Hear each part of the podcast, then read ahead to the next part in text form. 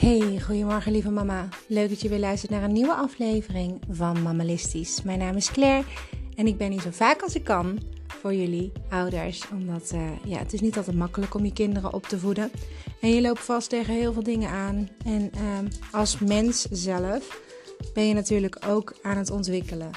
En ik heb zelf gemerkt dat ik door op te ruimen in mijn huis en op te ruimen in mijn hoofd en dat op een bepaalde manier te doen, ik mezelf veel gelukkiger voel en ook nog veel meer onder controle krijg.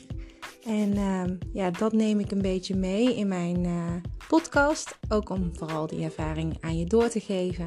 En dat noem ik Mamalistisch. Nou, leuk dat je er weer bij bent. Het is vandaag maandag en dit is de eerste ochtend dat we weer zijn opgestaan met zomertijd. En de eerste ochtend, gisteren was dat natuurlijk ook zo, maar ja, dan is het zondag. En wij doen niet zoveel op zondag, behalve naar Ikea gaan, net zoals de rest van Nederland. En mijn oudste dochter weer bij mama of bij papa ophalen. Ja, en we hebben het best wel druk gehad gisteren. Gewoon lekker alles gedaan. En pas in de avond merkte ik dat het zomertijd was, want mijn dochters werden niet echt moe. Ik kreeg ze niet echt lekker in slaap.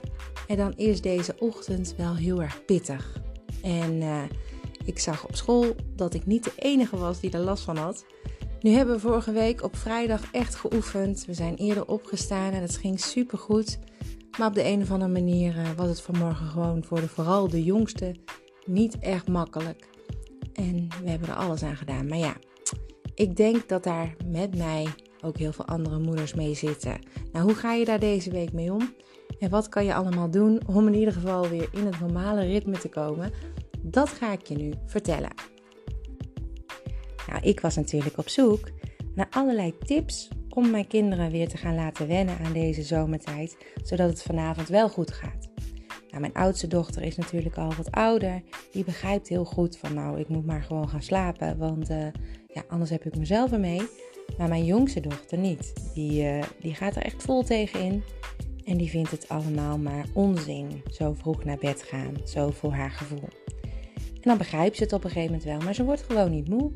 Nou, daar heb je natuurlijk wel een helpend handje bij nodig. En dat kan je heel goed zelf doen en zelf creëren. Allereerst kijk je naar het ritme. Als wij naar bed gaan, dan hebben we altijd een vast ritme. En als dat ritme altijd zo is, dan zet dat een soort van schakelaartje bij je om, dat je de nacht ingaat, dat je naar bed gaat. En dat werkt bij jezelf heel goed en ook heel goed bij kinderen.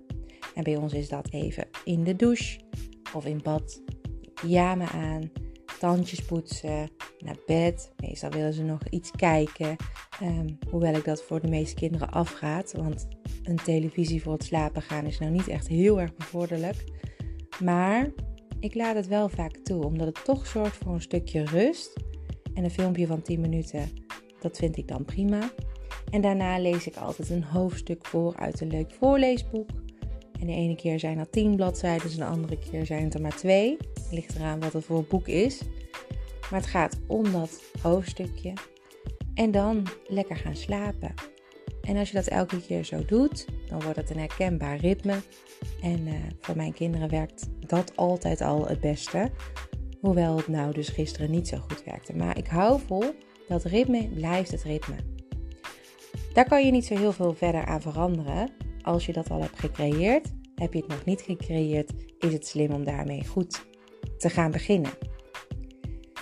In de zomertijd is het natuurlijk ook langer licht. En dan kan daglicht er 's avonds voor zorgen dat je zelf, maar ook je kind, veel moeilijker in slaap valt. Want als je daglicht in je ogen krijgt, dan word je eigenlijk wakkerder. Dat werkt ook 's morgens met een wake-up light bijvoorbeeld van Philips zo.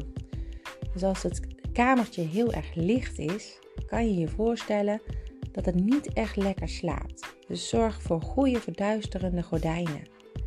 En dat heb ik bijvoorbeeld ook in mijn woonkamer. Daar kan alles heel erg donker gemaakt worden. En dat doe ik dan ook op een bepaalde tijd. Bijvoorbeeld rond het eten. Dan gaan alle gordijnen dicht. Helemaal niet gezellig, dat snap ik heel goed. Maar voor je kind wel heel fijn. Want dan wordt het weer donker. De lampen kun je een beetje dimmen. Lekker samen eten. Wat rust creëren. Dus echt zorgen dat je verduisterende gordijnen aanschaft. Dat je het donker maakt. Ook in je huis of in je huiskamer. Dat is niet voor altijd, dat is voor nu heel erg fijn om dat op te pakken, zodat je kind toch een beetje weer dat slaapritme terug gaat krijgen. En daarnaast geven kinderen natuurlijk ook heel snel van die slaapsignalen af, hè? Het kan zijn dat je nu bijvoorbeeld al wat eerder slaapsignalen opmerkt van je kind. Omdat het een beetje door de war raakt. En vanavond misschien. En als je dat gaat negeren omdat het nog lang geen bedtijd is, dan ga je je kind wakker houden. En dan kan je kind dus ook over de slaap heen raken.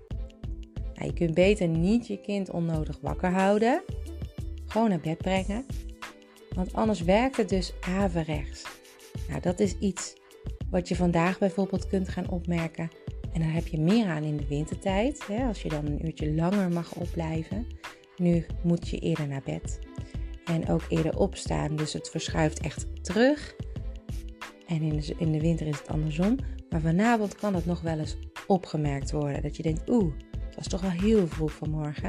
En het is nog geen 7 uur of 8 uur, hoe laat je kind naar bed gaat. Maar ik zie wel dat je moe bent. Dus dan toch lekker naar bed.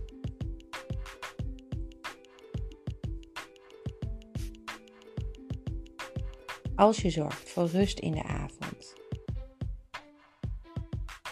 dan gaat je kind ook rustiger naar bed. En als je zorgt voor een fitte ochtend, dus echt beweging in de ochtend, dan gaat je kind fijner naar school.